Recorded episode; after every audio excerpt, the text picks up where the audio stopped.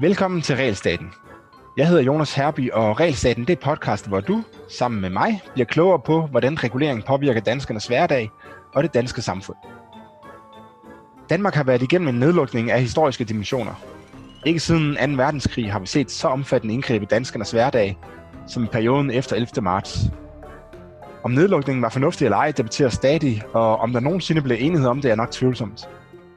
Men at nedlukningen næppe var perfekt, er der ikke nogen tvivl om. Så de næste år vil en del af diskussionen gå på, hvad vi gør ved fremtidige pandemier. Og det er den diskussion, Realstaten tager hul på i dag, hvor vi skal tale om, hvordan man regulerer en pandemi. For en økonom, der rimer pandemi, nemlig på markedsfejl. Og markedsfejl, de rimer på regulering. Men hvad er markedsfejlen under en pandemi, og hvordan regulerer vi dem bedst muligt? Til at blive klogere på det, der har jeg i dag to gæster med i Realstaten. Den første, det er Otto Brøns-Pedersen, som også var med i afsnit tretten, hvor vi talte om, hvor vi talte om markedsfejl og politikfejl. Og den anden gæst, det er Kjeld Møller Pedersen, øh, som er professor i sundhedsøkonomi og sundhedspolitik ved Syddansk Universitet. Og velkommen til. Tak. Tak. Jeg kunne godt tænke mig, at vi bygger det her lidt struktureret op, så jeg tænker, at vi først snakker lidt om, øh, om de markedsfejl, der er under sådan en pandemi, så vi får dem, nu har jeg skrevet helt på plads, men så nogenlunde på plads, øh, og så kan vi efterfølgende snakke om, hvilken regulering, der kan håndtere markedsfejlene.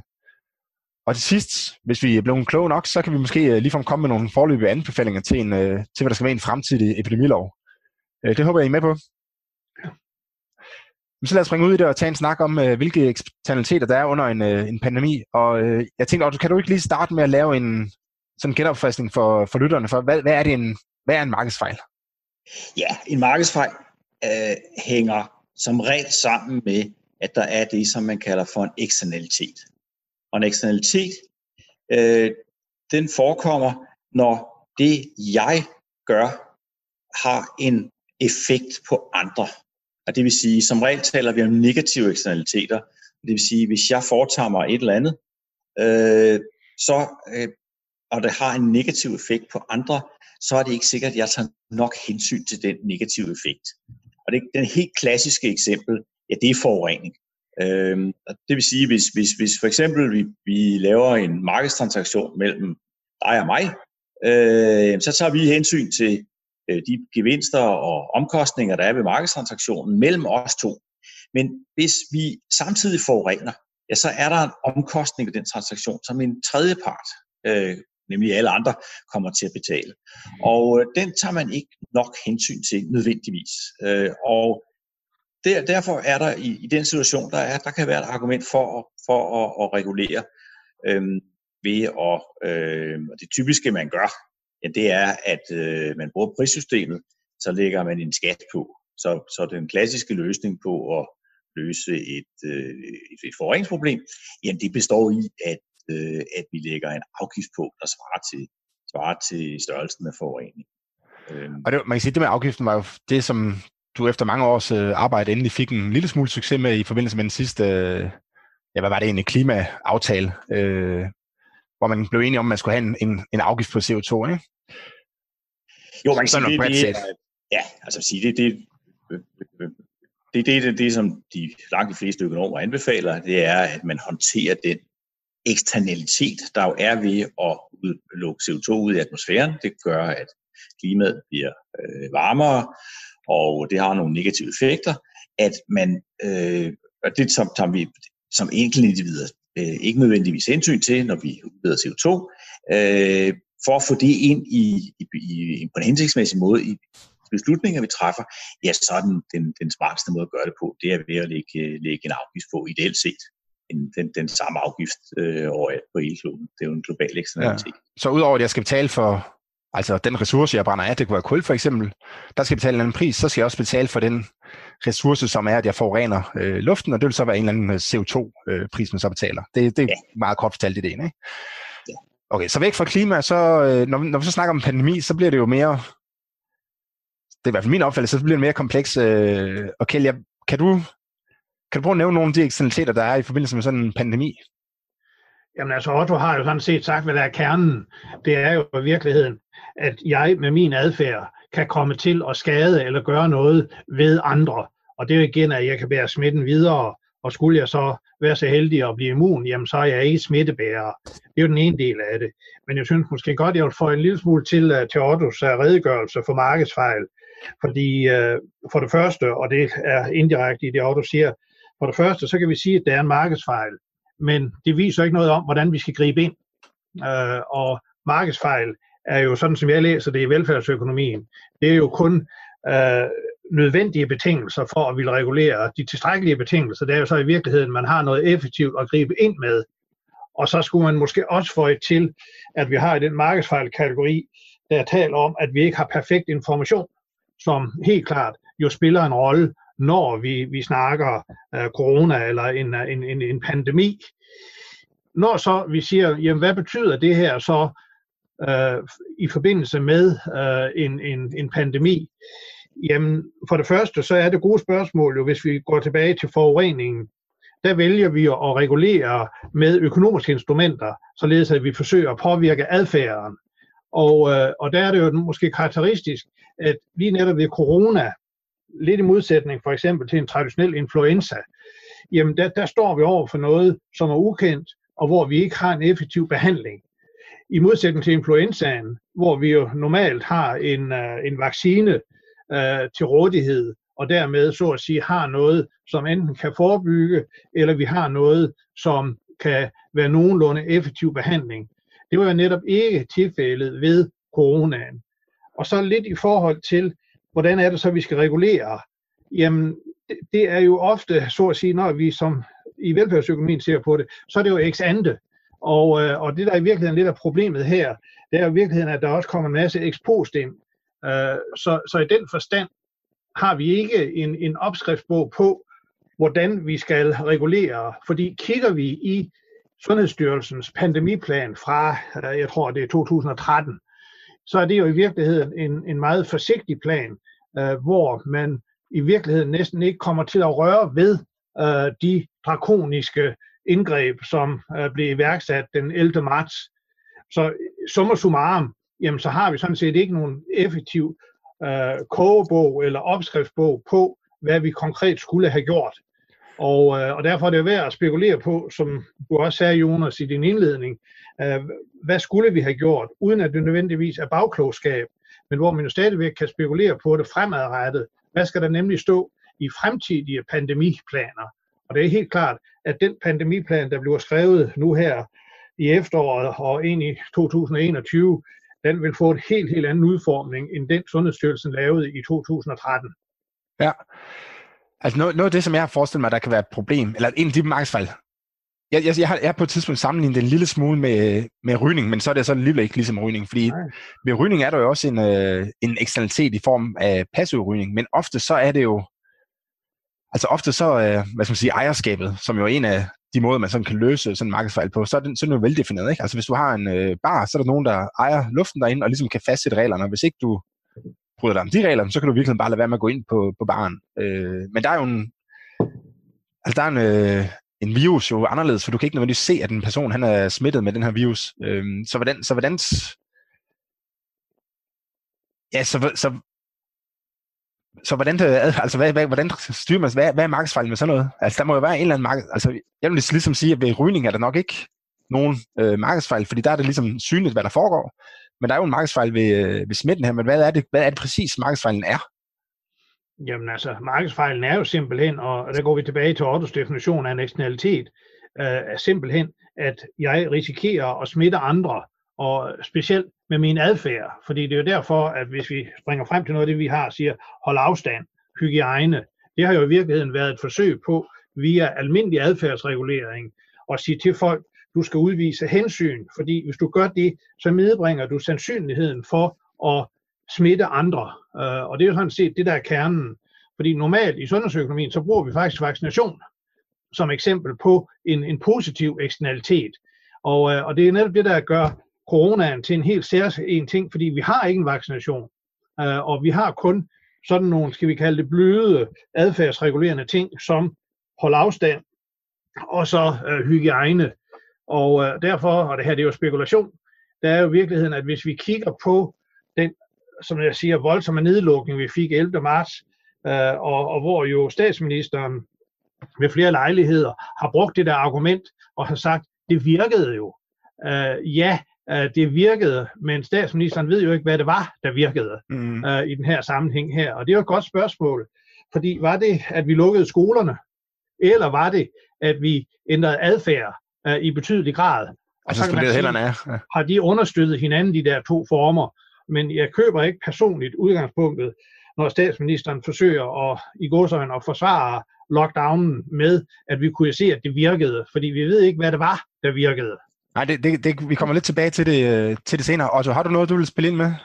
Ja, øh, jeg, jeg synes, det, det er meget, meget vigtigt det her, fordi, øh, øh, og som, som Kjeld var inde på, det, det, det, det er en nødvendig forudsætning for at regulere en markedsfejl. Det er, at der er en markedsfejl, men det er ikke tilstrækkeligt. Øh, og lige præcis, når vi taler om coronaen her, der kommer vores sædvanlige instrumenter til kort. Øh, Det ideelle, det ville være at lægge en, som sagt, at lægge en skat på, og lægge en skat på, på, på, på kontakter med andre, så, så, så, så, så, så folk de øh, reducerede øh, risikable kontakter. Problemet er, at det har vi altså ikke noget redskab til overhovedet. Det, det andet, vi kunne gøre, hvis vi skulle bruge vores sædvanlige redskaber, det var, at vi kunne, vi kunne, vi kunne give et tilskud til at blive vaccineret. Vi kunne fx betale for, at folk blev vaccineret. Problemet er, som, som Kjeld også var inde på, at vi har ikke nogen, nogen vaccinationer. Det vil sige, at det vi har tilbage, det er egentlig at bruge øh, forbudsvejen og, og sige, at i stedet for, at vi, vi, øh, vi, vi lægger, skal sige, lægger en afgift på, øh, på alle kontakter, ja, så forbyder vi nogen, eller besværliggør nogen. Mm. Øh, og, øh, og, og det kan selvfølgelig godt være, det kan i sig selv være effektivt. Må, må, må jeg godt lige, må jeg godt lige stoppe, ja. stoppe dig, fordi det er, jeg, jeg kunne egentlig godt tænke mig lige at komme lidt ind på det her, altså få lidt mere dybde i de her eksternaliteter her, fordi noget af det, altså Kjeld han sagde jo det her med, at normalt, altså en positiv eksternalitet ved at blive vaccineret, fordi man kan opnå, altså hvis det passer mange er vaccineret, så kan man øh, opnå en, øh, en flokimmunitet, øh, så smitten har, har svært ved at sprede sig, ikke? Men det, det gælder jo også, hvis man har været syg, og man bliver immun. Altså det gælder både, hvis man bliver vaccineret og bliver immun, eller hvis man bliver syg og er immun. Så, det, så jeg synes, noget af det, der gør det, altså problemet svært, er, at det ikke bare er en negativ eksternalitet. Altså virus er ikke kun en negativ eksternalitet. Der er også den her positive eksternalitet ved, at hvis du lader dig smitte og bliver syg og gennemgår, jamen så har du faktisk en positiv effekt på andre, fordi så er du med til at altså begrænse smittens mulighed for, eller virusens mulighed for, for at brede sig. Hvad, hvad har du... Ja. Ja, det er lidt paradokset, ikke? Det er, at... Øh... at, at, at det ikke, man kan ikke, vi kan ikke entydigt sige, om det er en fordel at, øh, at, at, at, at forhindre smitten i at sprede sig eller ej. Øh, fordi det er jo en alternativ strategi, der har været diskuteret meget. Øh, bør man i stedet for have smitten udbredt så meget, at man opnår det, man kalder flokimmunitet. Der kan man sige, at der vil der være en positiv eksternalitet, hvis jeg bliver smittet, og dermed bliver immun, og nedbringer smitterisikoen i forhold til risikogrupperne. Øh, og det er jo hvor, hvor det, det er der, den, den, den, det rigtig store problem ligger. Det er, øh, hvis, hvis dem, der tilhører risikogrupperne, dem, der har andre sygdomme, er ældre typisk, hvis de bliver smittet, ja, så har de en meget større risiko for at øh, dø af det, end, end, øh, end folk, som er sunde og raske. Så man kan godt, øh, man kan godt komme fra den ene yderlighed til den anden, nemlig at det, det, hvis man gerne vil holde det samlede smittetryk nede, så er det en god idé at begrænse kontakterne. Altså beskatte i virkeligheden, ikke? Ja. Ja, men man kunne virkelig også godt forestille sig, at hvis, hvis der ikke var anden vej, og det er vel lidt den, det, der har været diskuteret i forbindelse med den svenske tilgang, så ikke anden vej end at opnå flokimmunitet, jamen, så kunne der i virkeligheden være en gevinst ved, at øh, dele af befolkningen, som ikke er særlig øh, udsat, øh, hvis de bliver smittet, at de, øh, at, at de så får sygdom. Hvad, hvad tænker du, Kjeld? Jamen, jeg tror, man, man skal i det her tilfælde igen gå lidt tilbage og sige, hvad er det for et, et sygdomsfænomen, vi har med at gøre? Øh, fordi det der i virkeligheden er det spøgelse, som nok lidt overdrevet, eller er en helt del overdrevet i forbindelse med øh, covid nitten, det er jo simpelthen, at det kan man dø af. Og øh, ved mange af de ting, vi vaccinerer imod, det er ikke sikkert, at det er dødeligt. Jeg var med til at lave beregningerne, da vi indførte børnevaccinationen, altså trippelvaccinationen i, øh, i midten af firserne. Og der tumlede vi også rundt med begrebet flokimmunitet. Men det var jo mere det, at vi simpelthen siger, hvor stor en procentdel af børnepopulationen skal vi have vaccineret, før vi har en, en flokimmunitet. Og så får vi så en ekstra gevinst, når flokimmuniteten indfinder sig. når der har været talt om flokimmunitet i forbindelse med coronaen, jamen der har vi jo så i virkeligheden ville acceptere sandsynligvis, at der er en vis dødelighed og en vis overdødelighed. Uh, og, uh, og det er jo nok også en af forskellene i forhold til den svenske strategi versus den danske, hvor man implicit i Sverige har accepteret en højere dødelighed. De har ganske vist også forsøgt at beskytte de udsatte, altså plejehjemsbrugere og så videre. Men det der er spøgelset her hele tiden, det er, at det er dødeligt, og så har folk så efter min opfattelse en overdrevet fornemmelse af, hvor høj dødeligheden er. Og, uh, og det gør det igen svært at uh, og regulere det her på, så at sige, den, med den, den sædvanlige måde at, at tænke på.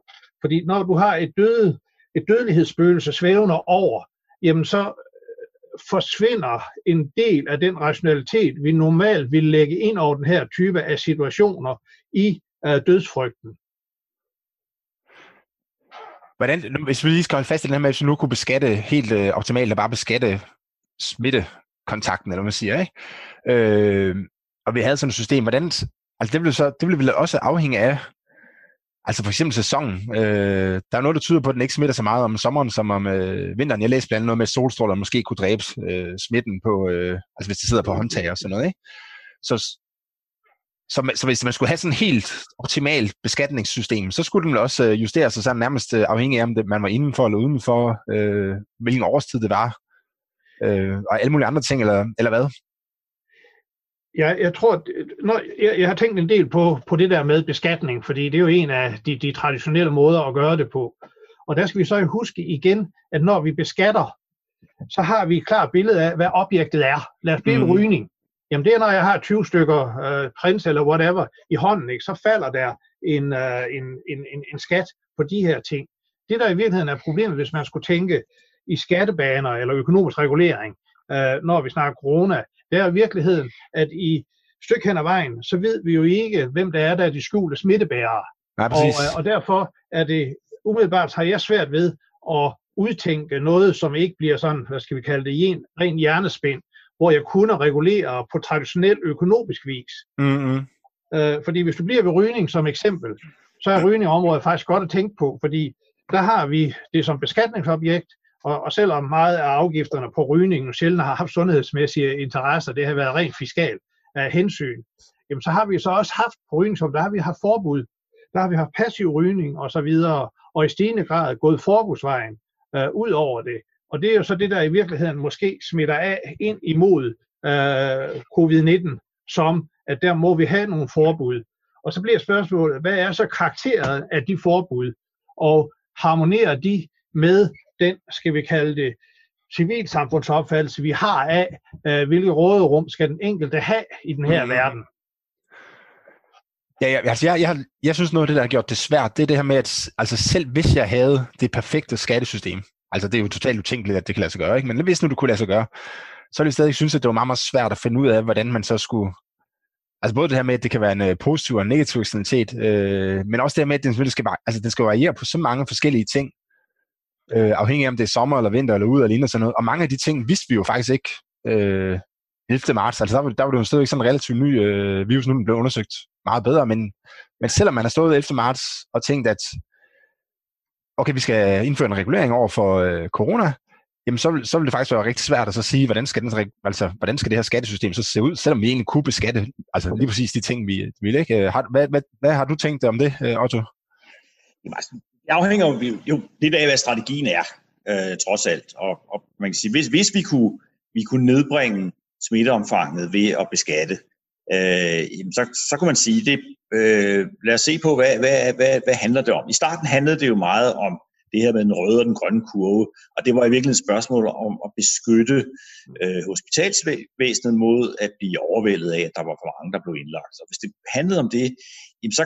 så, så var løsningen sådan set bare at lave en skat, som var, øh, som, som var effektiv nok til at, at begrænse smitteomfanget. Måske ikke al smitte, men smitteomfanget nok til, at, øh, at man ikke fik for mange indlæggelser.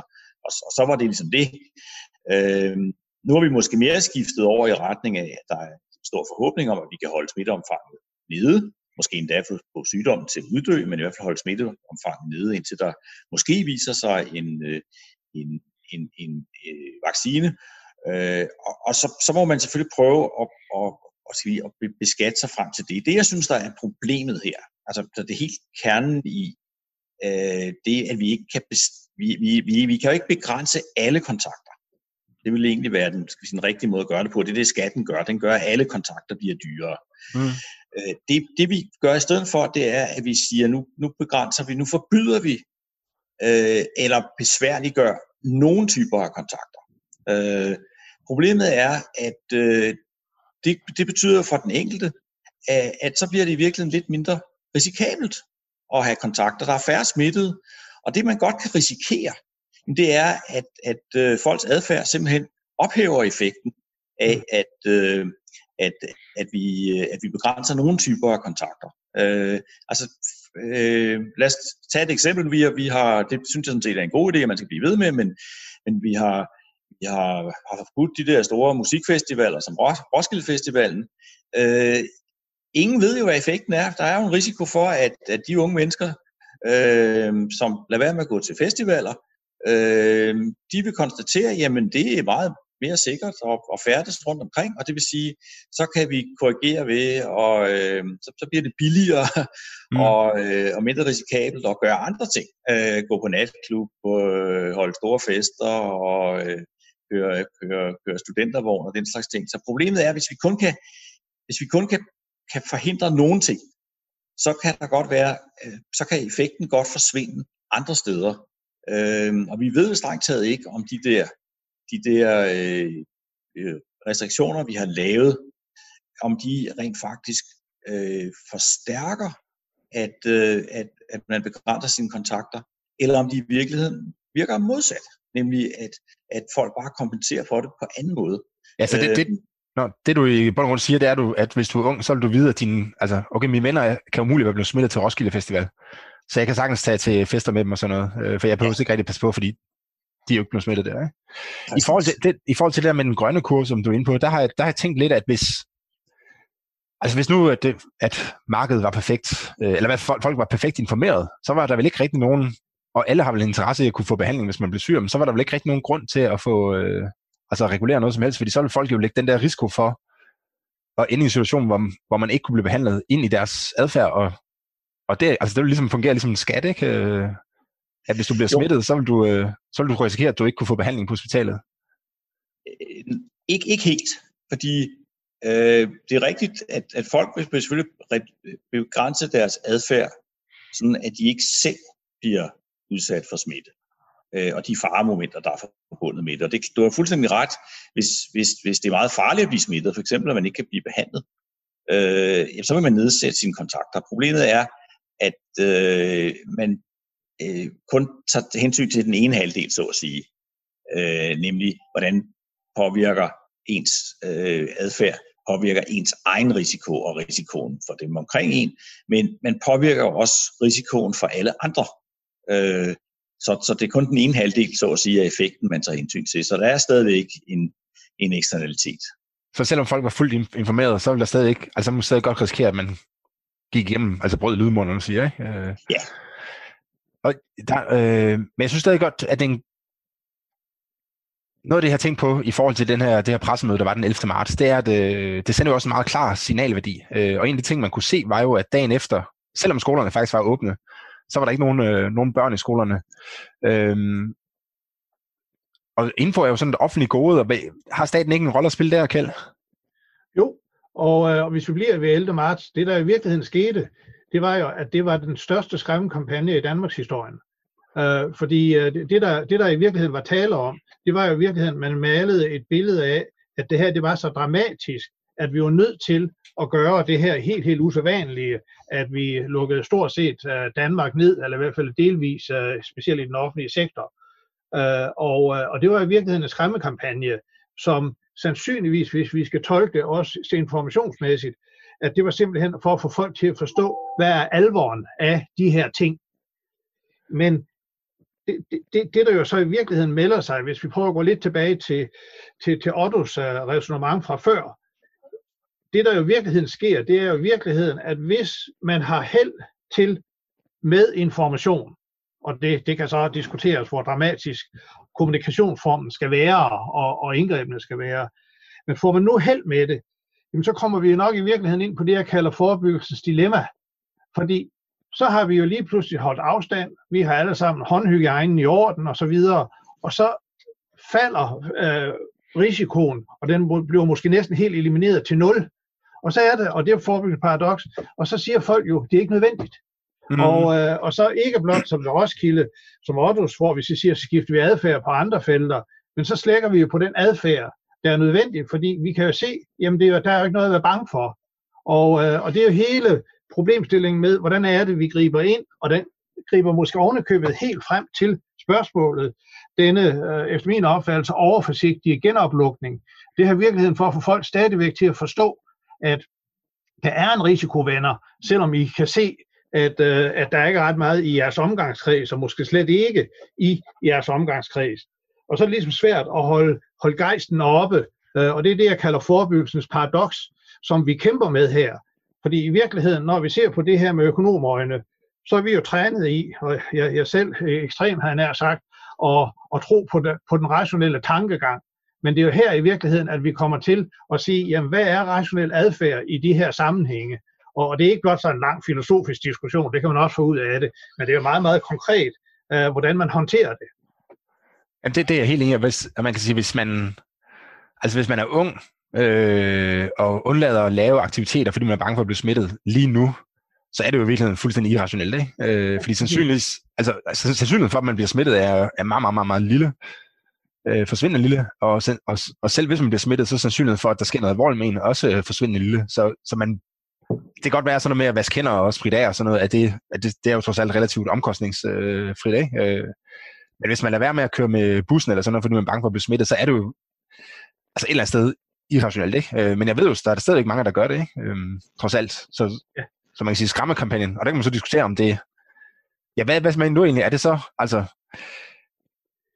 indfører man, indfører, har man indført en, en markedsfejl i virkeligheden, eller hvad?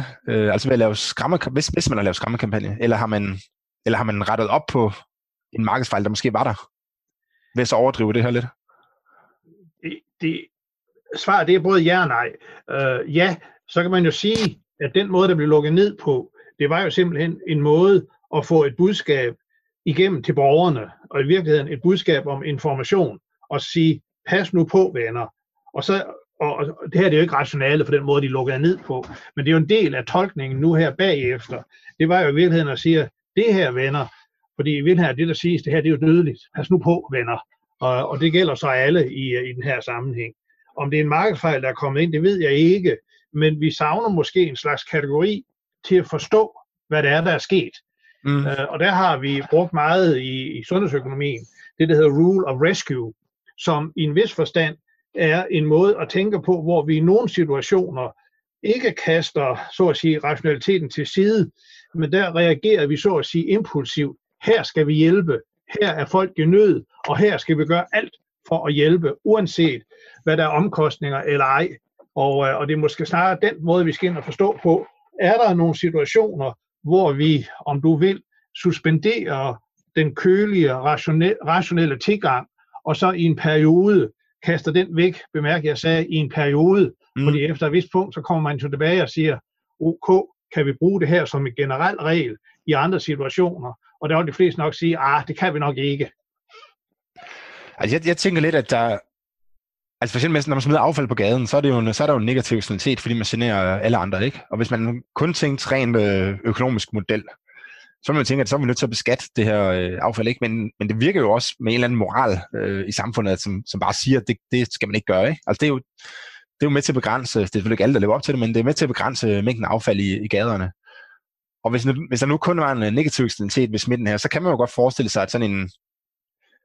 Altså ja, en, øh, altså hvis det nu var en, altså at det faktisk var kunne løse en markedsfejl, hvis myndigheden gik ind og ligesom overdrev. Øh, det kan selvfølgelig være et problem på sigt, øh, fordi hvad så næste gang, der er en pandemi og sådan noget, men, øh, men hvis det er sådan en, en, en hundrede års begivenhed, så, så ville det måske godt kunne løse nogle problemer. Jeg kommer bare kæld. Jamen altså, jeg tror, man, man kan tænke på det, lad os blive ved det affald eksempel, og, og hvor folk de bare uh, smider is uh, omslaget osv. på gaden, jamen der har vi jo så været ved at prøve at se på, på nudging, altså hvor vi forsøger at påvirke folks adfærd ved at have små fodtrin eller optegnede fodspor hen til en affaldsspand. Og, og der har et, et par af mine kolleger på, på Syddansk Universitet haft et, et lille pudsigt øh, øh, læserbrev i, i Berlingske Tidende, hvor de ligesom siger, jamen hvordan kan vi håndtere det her? Og, og det var i virkeligheden pointen om, at så skal vi prøve at vejlede hinanden. Altså, øh, hvis vi går tilbage til, til det der med, øh, med affaldet, der er det den gamle vittighed, når nogen der, der smider noget og ikke samler det op, så skal man lige øh, råbe til dem, og du tabte noget. Øh, ja, ja. Og, og det er så den, den venlige måde at gøre det på. Og det der ligger, hvis vi overfører den her tænkning til, til coronasituationen, det er jo i virkeligheden, at vi også hjælper hinanden på vej, og så ligesom siger, du glemte at, at holde afstand og så videre. Mm. Og, og det, det skal gøres på en, en, med en venlig stemmeføring. Fordi når, de, når det sker, så bliver vi alle sammen en lille smule forbandet. Nu, nu er du nævenyttig, øh, og så videre. Men det er måden ligesom at holde hinanden i skak øh, i sådan en sammenhæng her. Og, øh, og det er jo i virkeligheden, hvis vi skal bruge et udtryk, det er jo i virkeligheden civilsamfundets måde at forsøge at regulere på øh, i, i den her sammenhæng her. Og den er jo ikke ueffen i sin tænkning. Men øh, jeg, jeg ved da øh, fra, fra, fra min egen situation, At, øh, at jeg bliver der noget vrissen, når der er nogen, der kommer og siger, ups, du glemte at holde afstand. Og så siger jeg, det skal jeg sgu nok selv bestemme. Men, men dybest set er det jo, at man holder hinanden i skak, at vi har en disciplin, som i en vis forstand er kollektivs disciplin, ja. Og hvor man så skal bare lære, og hvordan man gør det på den høflige og pæne måde. Ja, det, og det kan jo være en af problemerne, der med, at det er noget... Altså, det skulle ske meget hurtigt, ikke? Altså, vi skulle lave nogle nye øh, måder at leve, øh, leve på meget, meget hurtigt. Jeg ved ikke, er, var der no, er der nogen af jer, der har set nogle af pressemøderne fra Sverige, fra, altså fra, fra helt i starten, hvor de ligesom begyndte at... Altså, de lukkede en lille bitte smule ned, ikke? Øh, men er der nogen af jer, der har set dem? Nej. Oh, okay, nej, det har, det har jeg heller ikke selv med. Jamen, jeg har tit... Jeg har spekuleret lidt på, om det havde været anderledes i Sverige, hvis, hvis det var deres statsminister, i stedet for en, øh, altså en bureaukrat i virkeligheden, ikke? Øh, der var trådende frem på, på tv og sagt, at nu det... Nu er det alvorligt, øh, om, om så deres smitteudvikling havde set anderledes ud. Øh, fordi det sender jo lidt, altså det sender jo et andet. Anders Tegnell, han var jo ikke overhovedet ikke kendt af nogen som helst på det tidspunkt, vel? Så der står jo en eller anden, øh, ja. Fyr, uden jakker og slips og bare i en, i en halv dårlig sweater. Ja, ja, ja. Ja, dem har jeg set. Og nyser ned i hænderne og sådan noget. så, man, så man kan godt forestille sig, at det havde set anderledes ud, hvis det havde været deres statsminister, der havde trådt frem, ikke? Ja. Altså måske havde de haft nøjagtigt samme adfærdsændring som i Danmark, hvis, øh, fordi en stor del af det, af det var jo signalet, ikke? Du lytter til Realstaten. Man kan sondre mellem den, skal sige, den initiale effekt og den varige effekt af de ting, man gør. Øh, I hvert fald sådan har jeg set på det, vil indrømme, at hvis man ser på, hvordan øh, tallene øh, viser sig at være, så kan det godt være, at mit, mit argument ikke er så stærkt længere, som det har været. Men jeg har haft en, den, den forestilling, at man kunne måske godt specielt i begyndelsen have en stor effekt ved at informere øh, og for eksempel at stille sig frem og sige, at det her det er farligt. Øh, og og så, øh, så, så, så vil man pludselig gøre nogle folk opmærksom på, at der er altså et problem her. Øh, og og så, så tilpasser man sig det. Øh, men det vi jo også er interesseret i at påvirke, det er adfærden på den længere bane. Og det er klart, på den lidt længere bane, jamen, der er Der, der, vil være en, der, vil, der vil folk nok tilpasse sig, hvor farligt det her egentlig er. Øh, og det vil sige, hvis smittetrykket falder rigtig meget, eller hvis, hvis, hvis smitteudbredelsen falder rigtig meget, så, øh, så vil folk begynde at korrigere, så vil de opføre sig lidt mere, øh, lidt mere risikabelt igen, og øh, omvendt, hvis, hvis, hvis smitterisikoen øges, så vil, de, vil vi igen begynde at blive mere forsigtige. Og det, der jo er det interessante spørgsmål, det er, hvordan Hvordan påvirker man politisk de der svingninger i smitteudbredelsen og den korrigerende adfærd? Hvordan påvirker man den på den lange bane? Og øh, jeg synes godt, man har kunne være bekymret for, at, at det signal, man har udsendt med den danske politik, det har været på den ene side at sige, det her det er meget, meget farligt, nu lukker vi meget, meget hårdt ned, men også give folk et indtryk af, at det her måske var hurtigere overstået, end det rent faktisk var. Og det vil sige, at man fik øh, en, en træthed, en udmattelse af at have nedlukning. Øh, og og det, det førte jo så også til, at der blev lukket op igen, og der blev lukket op i, nu i relativt stor stil. Øh, og hvis vi samtidig har skabt en opfattelse af, det her, nu, nu har vi været igennem det, nu, øh, nu skal vi ikke gøre det mere. Jamen så, så kan man jo godt have tæret lidt på de kræfter, der er brug for på den, på den lange bane, for der er jo en reel risiko for, at den her sygdom vil, vil være her i, i, på lang sigt. Og der kan man sige, jamen det, det, det politiske ideale, det er i virkeligheden, at hvis, hvis, hvis, hvis smittetrykket står og svinger op og ned, hvis det er det, der er vores, vores realitet, ja, så, så kan der være en idé i at jævne det lidt ud. Øh, men, men altså, man risikerer, hvis, hvis man driver det for, forkert an, ja, så risikerer man i virkeligheden, at de der udsving bliver større, end de ellers ville have været. Øh, vi kender det lidt fra det, en helt anden disciplin, nemlig det, man kalder for konjunkturteori, mm. øh, nemlig det her med, at konjunkturerne svinger op og ned, og der er en, en, der er det, der er en idé om, det politikerne har en opgave med at jævne konjunkturudsvingene ud, øh, sådan at de ikke bliver så kraftige, overophedning og, og nedtur. Men øh, vi ved også godt, at øh, i nogle situationer, der, der kan en forkert grebet anden økonomisk politik, den kan i virkeligheden også komme til at forstærke de der udsving. Øh, så så, så øh, i virkeligheden øh, gør, gør problemet værre, end det egentlig er. Det, det, det, det, den risiko, synes jeg også, at jeg kan se ved, ved sygdommen her. Har du noget tilføje, Kjeld? Ja, fordi øh, hvis vi lige bliver ved, ved eksemplet, som vi havde op før, men som illustrerer det, det er virkelig den berømte røde og grønne kurve. Fordi øh, der bruger man jo den grønne kurve til at sige, det er her, vi skal have smittetrykket ned for at undgå at overbelaste, hvad hedder det, sundhedsvæsenet. Men samtidig så glemmer vi jo, at den grønne kurve, den er lang og den er flad. Og det betyder jo i virkeligheden, at vi har jo ikke immunitet. Det betyder jo i virkeligheden, at vi undgår i virkeligheden, at der opbygges immunitet. Og det betyder, om det så er en konjunktursvending, Otto, det kan vi diskutere, men det er samme fænomen. Fordi der vil vi jo få udbrud undervejs, fordi vi har en meget, meget stor øh, ikke-immun befolkning, som vi har fået, fordi det er lykkedes os at dæmpe. Og, og derfor er bagsiden af den grønne kurve, det er i virkeligheden, at det kan strække sig langt. Og, øh, og det, der jo så i virkeligheden er grundproblemet her, det er jo i virkeligheden, at det vil jo kunne strække sig så langt, indtil at vi har fået en vaccine. Og selvom hvad der bliver sagt, jamen der ligger i hvert fald mindst et år fremme øh, i sådan en sammenhæng her. Og samtidig så får vi små lokale udbrud, og dermed små konjunktursvingninger. Og det tror jeg faktisk ikke, folk helt har forstået, at det er konsekvensen af den røde og grønne. Ikke det er et argument imod, men bare en forståelse af, hvad er implikationerne af det. Har du noget, Otto, til det, eller? Nej, jeg synes, jeg, jeg, jeg, jeg er fuldstændig enig, og det er, det, det er jeg synes, det, det, det, man kan bekymre sig for.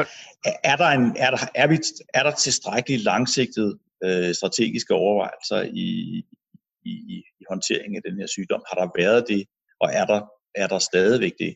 Hvordan, hvis vi nu skulle tilbage til eksternaliteter og reguleringer, så hvordan, hvordan vil det egentlig afhænge af, øh, altså hvornår sådan en vaccine kommer? Øhm, altså vil, vil, det ikke på, vil det påvirke omkostningen ved at blive smittet? Altså hvis nu man, der kommer en vaccine i morgen, og man så dør i dag, så er det jo, en, så er det jo rigtig surt, ikke? Øh, men hvis der ikke kommer en vaccine nogensinde, så, så er det måske en risiko, man ligesom er villig til at, at leve med på en eller anden måde. Ja, altså, eller hvad? Eller hvordan, hvordan, hænger, hvordan påvirker det eksternaliteten?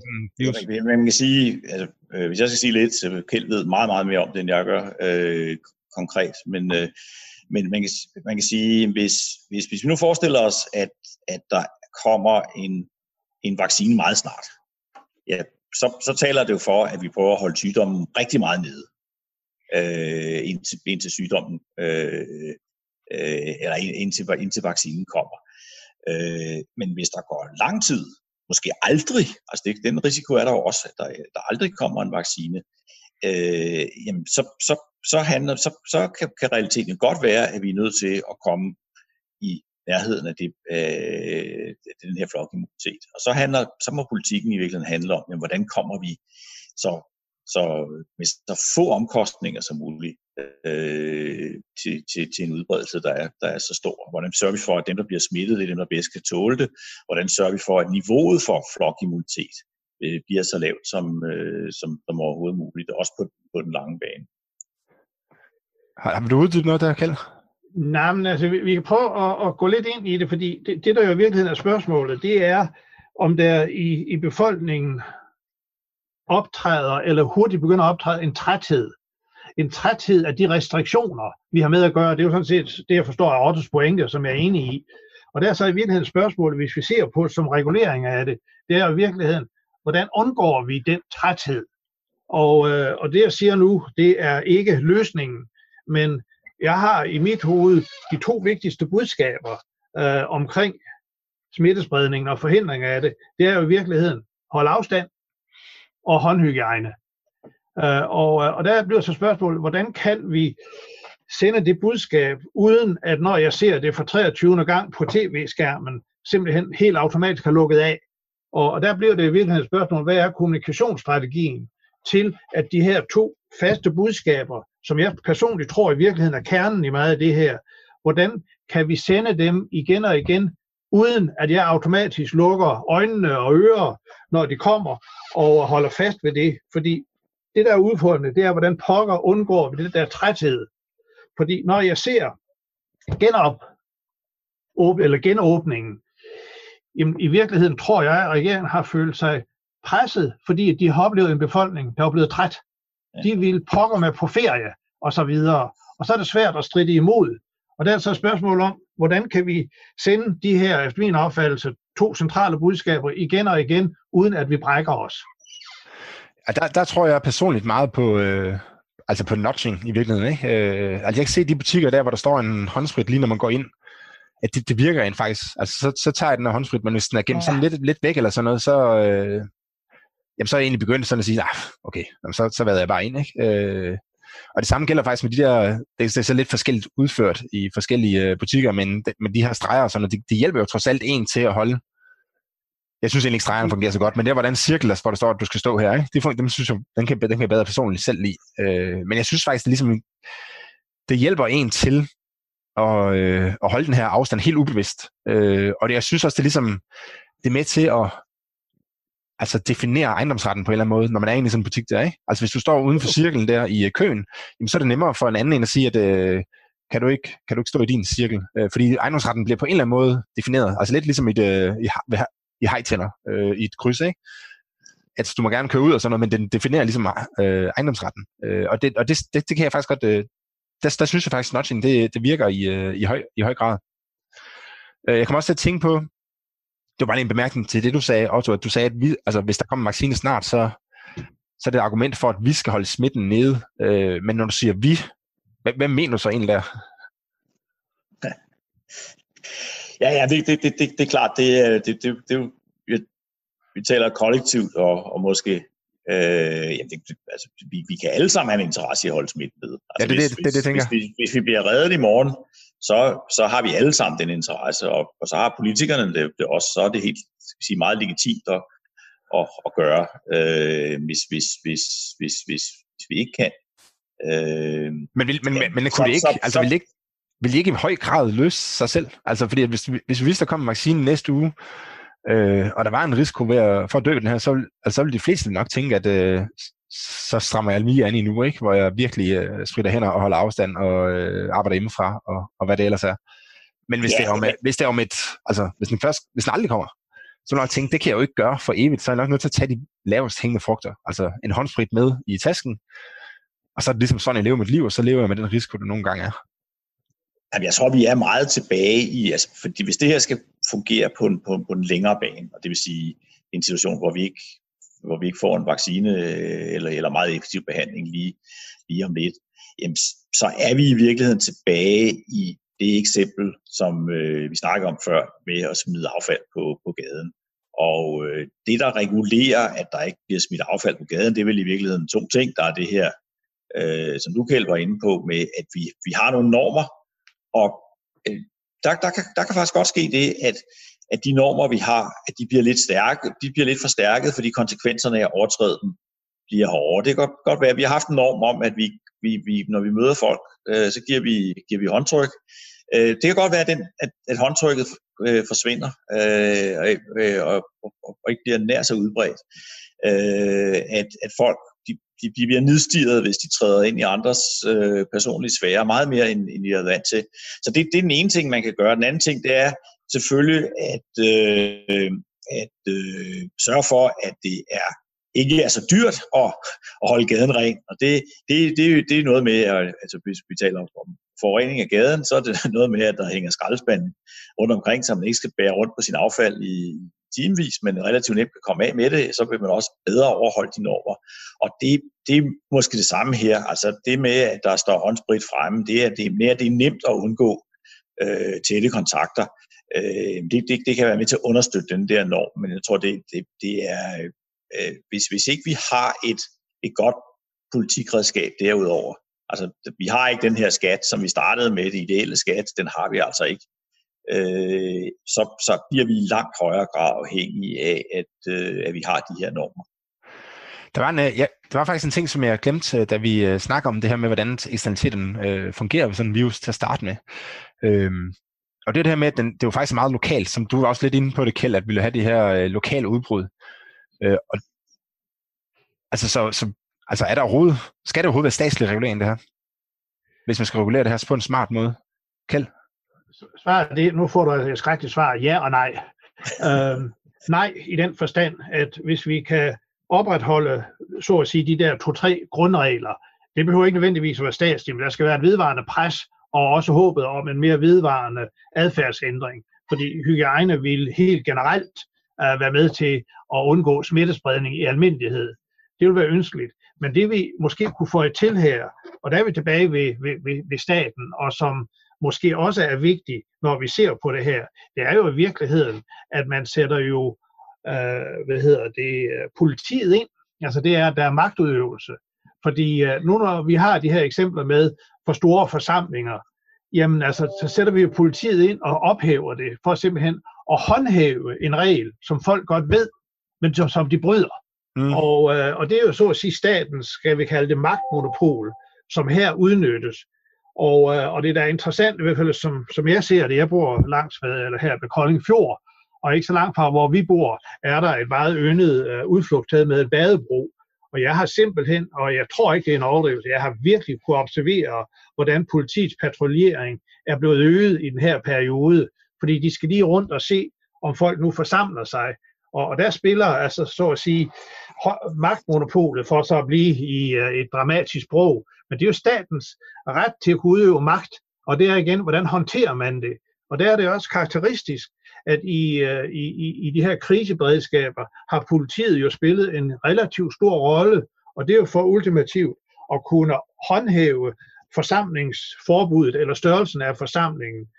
Og, og det er jo så at sige også en anden del, når folk ikke gør det selv. Jeg er stor fodboldfan, så jeg så pokalfinale her forleden aften. Jeg er faktisk O B-fan. Og, øh, og der måtte de jo ikke nødvendigvis politiet, men der skulle der jo håndhæves en regel. Og det blev den jo ganske vist af civilsamfundet, fordi det var jo i virkeligheden vagterne på Blue Water Arena i Esbjerg, som greb ind og fik øh, fanene fra, øh, fra O B til at forstå, at det var alvor. Men det er jo i virkeligheden ultimativt, og så kom politiet jo rent faktisk og gjorde det.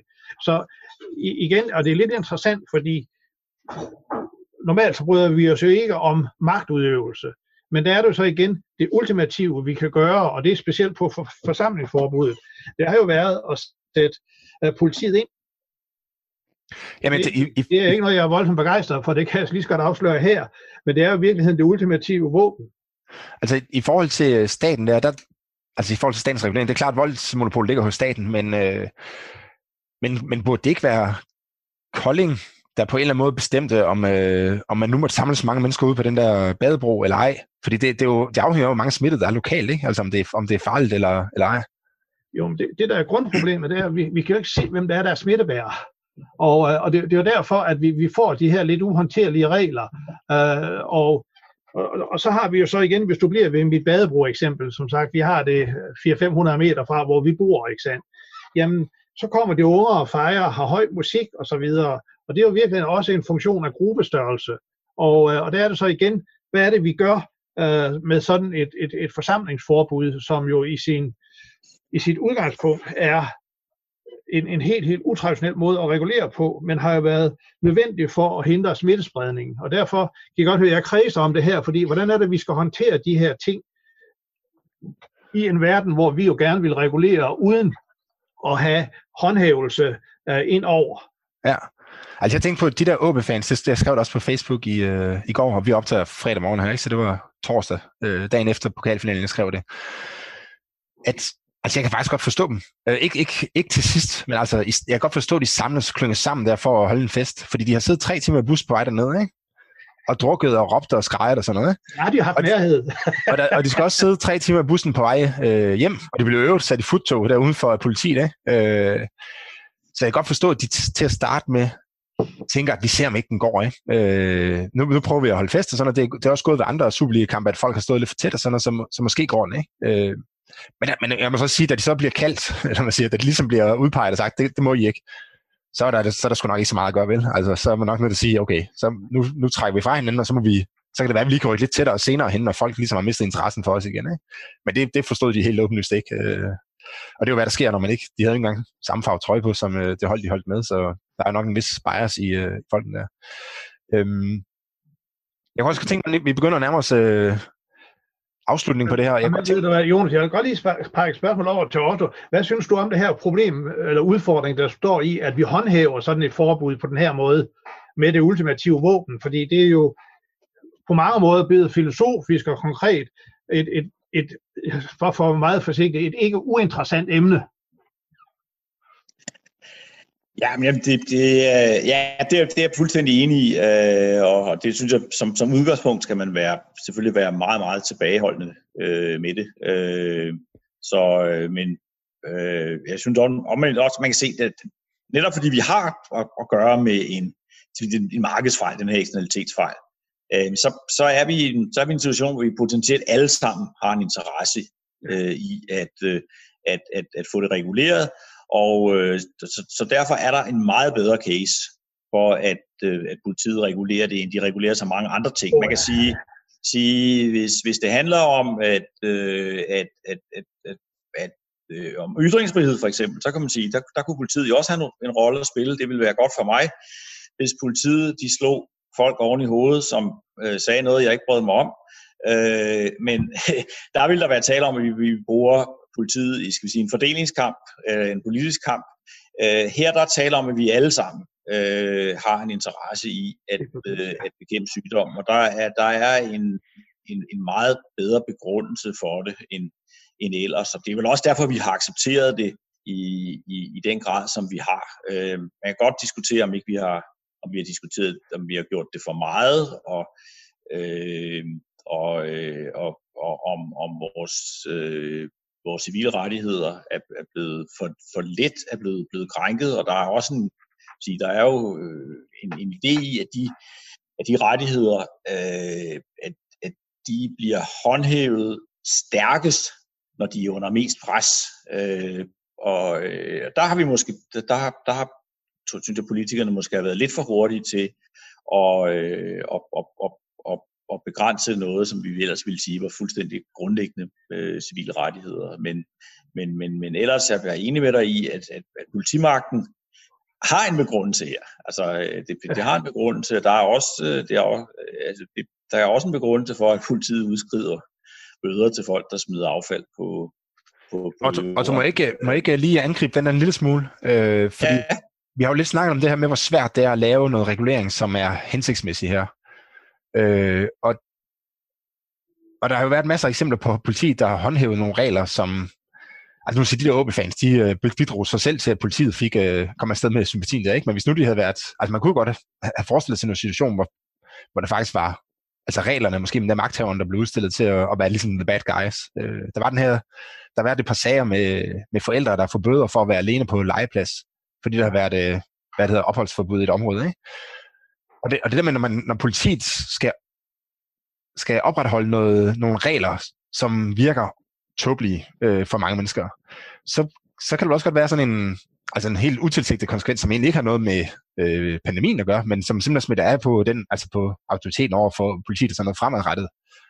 Altså jeg, jeg, jeg, jeg tror ikke, der har været så meget af det, men man kan, det er nogle risiko, der hele tiden ligger, når man har de her, øh, altså de her centrale regler, som, som hvis du bor ude i en eller anden landsby, øh, eller for eksempel det her med at tage til Sverige. Øh, Tom Steno på... Øh, han, har, han, har, han har nævnt det flere gange i, i Korto og Steno, at når han, han gider sgu ikke gå i karantæne, når han kommer hjem, fordi han har været i sin ødegård derovre i Sverige.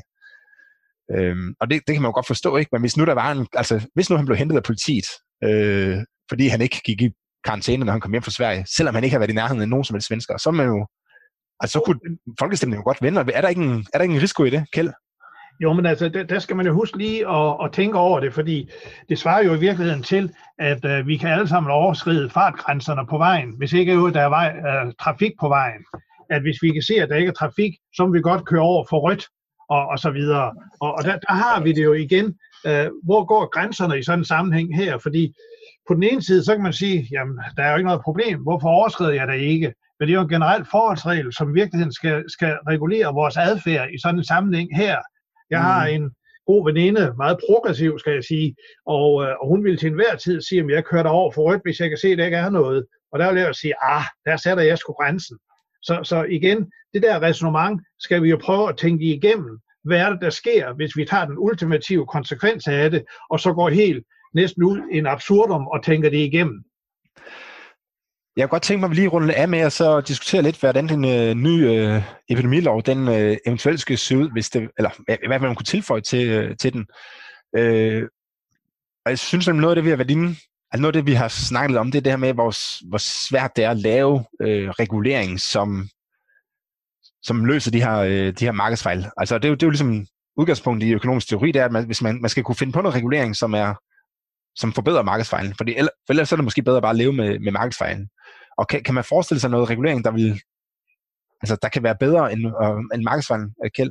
Nej, men hvis vi ser på, når øh, vi har solnedgangen for ændringen af epidemiloven, jamen, så vil jeg jo sige, at, at det som helt overordnet skal væk, eller skal flyttes igen, det var jo i virkeligheden de beføjelser, der blev flyttet fra Sundhedsstyrelsen til sundhedsministeren. De skal ubetinget rulles tilbage. Og, og det hænger jo sammen med, at så flytter vi det i princippet tilbage til et mere fagligt organ, frem for en politisk situation. Og ud fra mange kriterier øh, er det for mig at se næsten det allervigtigste, det er, at vi får flyttet de her ting. Fordi det er jo ikke sådan, at vi, vi kan påstå, at det har været misbrugt, men jeg har simpelthen en indgroet frygt for, at, at sådan nogle ting, de potentielt kan blive det, og derfor skal epidemiloven ubetinget ændres lige netop på det punkt, fordi det var helt uhørte magtbeføjelser, mm. der blev indført med epidemiloven. Og, og der skal man virkelig ind og se på, at stort set så meget som muligt bliver rullet tilbage, og ikke bliver fastholdt med helt forkerte argumenter. Altså til, til gengæld så er der jo rigtig mange, der er glade for, at øh, politikerne de greb ind og ligesom overtrumfede øh, fagfolkene på det her, ikke? Det er rigtigt, men der er det jo så igen, det var jo en nødret. Fordi mm. det, vi skal lige holde styr på det der. Det var jo i virkeligheden en nødretslovgivning. Og, og derfor kan det godt være, som du siger, Jonas, at der er mange, der sætter pris på det, og det gør jeg nok dybest set også selv selv. Men jeg vil godt nok sige, ud fra mange principper i retsstaten, jamen så skal det være ekstremt kortsigtet, og i øvrigt var det alt, alt for langt, øh, hvad hedder det, solnedgangsklausul, der blev indført på epidemiloven. Ja, det så tror jeg hurtigt, vi kan blive enige om. Og så hvad, hvad tror du, kan man, altså, kan man praktisk set forestille sig, en, og nu må du gerne tænke sådan lidt ud af boksen, altså det kan være, vi skal sige, der kommer sikkert pandemier igen på et tidspunkt, skal vi opfinde en eller anden ny øh, skattesystem, hvor vi kan, ikke, kan opkræve to hundrede kroner hver gang folk forlader deres hus eller et eller andet, altså kan, kan, man, kan man lave en epidemilov, som er ligesom kan håndtere en fremtidig epidemi øh, jeg, jeg, jeg bedre? Jeg tror det ikke, fordi det, det der gør denne pandemi helt unik, det var, at vi havde ikke en kur, vi havde ikke en vaccine. Fordi de pandemier, man normalt har tænkt i, det har været, så at sige, måske en ukendt influenzaform kom, som vi så det ved fugleinfluenzaen. Men det er en anden sag, og, og derfor, som sagt, jeg har tumlet meget med, om man økonomisk skal regulere det ved typen af covid, uden behandling, uden vaccine. Og, og det har jeg har simpelthen svært ved at komme op med noget fornuftigt uh, i den der sammenhæng. Men det, det taler vel for, at man så bare skal altså, vælge en mere svensk løsning, eller? Nej, det, det, det taler for, at man i forbindelse med uh, genskrivningen af uh, hvad hedder det, pandemiplanen i virkeligheden bliver mere og mere konkret, og så siger, hvornår er det, der gribes ind? Fordi det er jo det, der er uklart, fordi havde vi fulgt Sundhedsstyrelsens råd, således som de i virkeligheden læste det ud af pandemiplanen, så havde vi rent faktisk nok fået svenske forhold, og, og derfor er det nogle af de ting, jeg vil have strammet op, både i forbindelse med, at vi får genskrevet og tilbageført noget i pandemiloven, men også, at vi får genskrevet øh, hvad hedder det, pandemiplanerne. Hvad siger du, Otto? Jamen, jeg tror jo, at, at altså, man, skal, man skal måske prøve at, at, at tænke det her meget grundigt igennem, og noget tyder på, at, at vi har været alt for dårligt forberedt. Øh, det er ikke, altså, det er ikke, desværre jo ikke nogen hemmelighed, at, øh, at, at den her type af pandemier er en betydelig risiko, og, og der er jo en, en risiko for, at vi på et tidspunkt bliver ramt af en pandemi, som er meget værre end, end det, vi står i i øjeblikket. Og der har vi nok ikke været så godt forberedt. Jeg tror i virkeligheden, at, at vi er meget bedre forberedt på, at der kommer, at der kommer epidemier blandt dyr, end vi er på blandt, blandt mennesker. Ja. Det er også nemmere at håndtere blandt dyr. Men jeg synes, noget af det, den, den her, det her har vist, det er, at det er, det er jo noget, vi Øh, egentlig ikke burde være så overrasket over, men, men det er, at det med at, at kaste myndighederne ud i relativt store planøkonomiske problemer, øh, det har de altså svært ved at håndtere. Altså, der har været meget kritik af Sundhedsstyrelsen for, at, øh, at man ikke har, har taget hensyn til, for eksempel når man har lukket plejehjem ned, at, øh, at det er gået ud over beboernes kontakt til andre og sådan noget. Men det er jo simpelthen fordi, der er, det her er et kæmpe, kæmpe stort øh, problem. Og, og regulere centralt. Der skal man være klar over, hvor, øh, hvor, hvor grænserne går. Øh, der er jo så også noget med, at, altså, at, at øh, pandemiloven er vist, eller, eller epidemiloven er noget, nogle af de ældste love, vi har, og de, de stammer fra en periode, hvor, hvor, øh, hvor, hvor nogle af de øh, sygdomme, der ramte, de, de slog altså øh, store dele af befolkningen ihjel, altså der i sytten hundrede-tallet. Øh, Da, da København var ramt. Byggepest, øh, ikke? Øh, ja, det, det, var, øh, det, var, det var en betragtelig del af befolkningen, øh, Københavns befolkning, der døde af det. Øh, der bør vi måske også til at tage en, en diskussion om, jamen, hvor, hvad er afvejningen mellem, hvor, øh, hvor, hvor, hvor vi vil nok ikke tolerere så store, store øh, epidemier, som vi har gjort historisk, fordi vi har et større vel, velstandsniveau i dag, men, men altså få fundet ud af, hvad er afvejningen mellem de redskaber, vi er villige til at bruge, og også øh, hvor alvorlige skal de her, de her ja. pandemier være. Må, må jeg prøve at skyde en vild idé af, som jeg har, som jeg har tænkt lidt over? Øh, hvis man bliver ramt, altså en, en, hvis man i fremtiden bliver ramt af en, øh, sådan en pandemi, hvor man ikke ved særlig meget om øh, den her virus her, Øh, der, der har jeg lidt tænkt på, at måske i stedet for at sige, at nu skal staten gå ind via, ja, via planøkonomi, er det i virkeligheden, ikke? Og, og i hvert fald central planlægning og styre øh, pandemien, at så man siger, at nu lægger vi det så meget ud til borgerne øh, og styrer det øh, selv, indtil vi har bedre styr på, hvad der egentlig er, der foregår. Altså så må vi ligesom lade, lade borgerne selv øh, tage styringen. Og det, det, det er sådan, jeg har tænkt over, det er, at man kan jo altså, at finde, altså, at tillade borgerne at tage den styring i så mange tilfælde som overhovedet øh, muligt.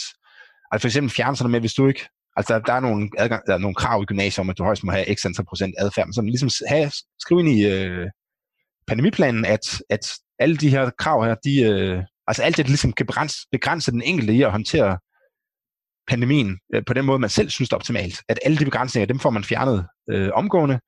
Øh, og, i de, og i de sektorer, hvor man så har en fornemmelse af, at her er der, nogen, der, er mange, øh, her er der mange udsatte, altså det er så typisk for plejehjem og sådan noget, ikke? At der tilfører man ekstra ressourcer, så man får mulighed for at vælges, om man vil beskytte sig mod øh, epidemien, eller om man vil altså, fortsætte med at have besøg og så tage den risiko, den nogle gange er. Ikke? Altså man simpelthen tilføjer, tilfører milliarder til plejehjemmene og siger, nu kan I øh, lynhurtigt få opsat nogle øh, vægge og nogle nødkøkkener, og hvad der ellers skal til, så man har to afdelinger, øh, hvor, øh, hvor den ene afdeling, den er åben, og dem, der hellere vil have besøg og dø, de kan så, og det er det, der, det er den konkrete en af mine øh, relaterede, der har sagt det, de kan så vælge den afdeling, og dem, der siger, at jeg vil, jeg vil Jeg tror faktisk, jeg kan leve nogle, øh, mange år endnu, øh, og, jeg, og jeg skal snart have øh, oldebørn eller sådan noget andet, at de så vælger over, at komme over i den anden afdeling, hvor de øh, er bedre beskyttet.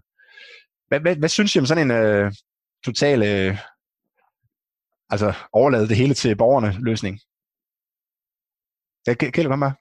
Jeg, jeg, jeg synes helt generelt, at hvad vi kan overlade til borgerne, det skal vi overlade til borgerne. Men hvis vi prøver at følge dit eksempel, så er det jo nok i virkeligheden, der fjerner du ikke eksternaliteten, nej, nej, fordi nej, der er jo nogen, som kommer ud og smitter andre, og, og det er jo det, der er dilemmaet, og i virkeligheden tror jeg nok, at her skal vi indføre nogle skrækkelige begreber, men det er jo i virkeligheden, det er den individuelle rationalitet kontra en, skal vi kalde det en overordnet kollektiv rationalitet. Jamen, helt og men, det er helt klart, at i sådan nogle situationer skal vi hele tiden holde fast ved, hvad der kan ordnes lokalt, hvad der kan ordnes borgermæssigt, skal det være det. Omvendt skal vi heller ikke lade os skræmme af, at staten under tiden skal gribe ind, fordi som der jo en af jer, der var inde på før, øh, epidemiloven er jo gammel, og, og der har vi jo altid haft, at centralmagten har grebet ind med at isolere pestramte på øer osv. osv. Og, og det er jo i virkeligheden i forståelsen af, at på nogle felter, der er det, at den individuelle rationalitet kommer til kort, men hvor vi så skal sørge for, at når man så udøver, skal vi så bruge det her skrækkelige udtryk, kollektiv rationalitet, så skal det godt nok gøres inden for stramme rammer.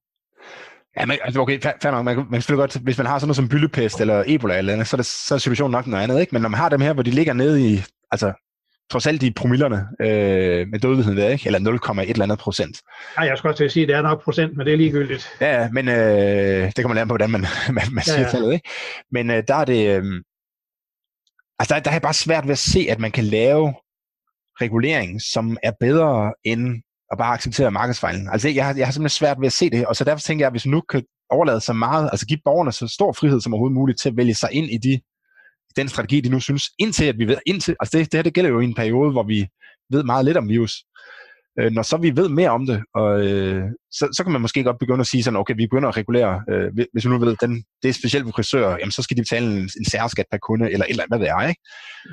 Øh, jeg kan sige, jeg, jeg synes, at din tankegang er fuldstændig rigtig.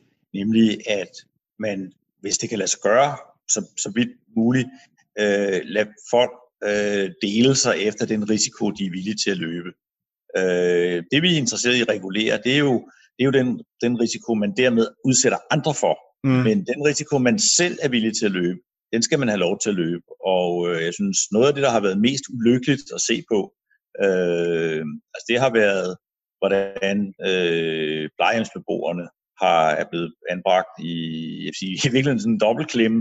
Øh, noget tyder på, at nogle plejehjem faktisk ikke har været beskyttet godt nok, og smitten har, har bredt sig, øh, fordi der ikke har været god nok, god nok beskyttelse. Men samtidig så har der altså også været, været beboere på plejehjem, som øh, er, er, er, er visnet hen under frygtelige vilkår, mm. fordi de ikke har haft kontakt nok. Og der synes jeg, øh, at øh, der, der kunne man godt have, have fulgt din model og sige, jamen, Hvis, hvis, man er, hvis vi accepterer, hvis man er villig til at tage risikoen, så skal vi selvfølgelig sørge for, at du ikke dermed, som, som plejehjemsbeboer, at du siger, du vil gerne, du har måske ikke så lang tid tilbage, og du, øh, jeg vil gerne have kontakt med min, min nærmeste på det, øh, det sidste, så sørg for, at det kan man så have. Men så skal man jo så sørge for, at man så også bliver adskilt for resten, for dem, dem, dem som, som skal beskyttes. Og det er det, der har været en helt store vanskelige opgave, øh, og det, det kan måske i virkeligheden hænge sammen med, hvordan, hvordan vi indretter sådan nogle institutioner. Jeg tror, at man mås- måske skal til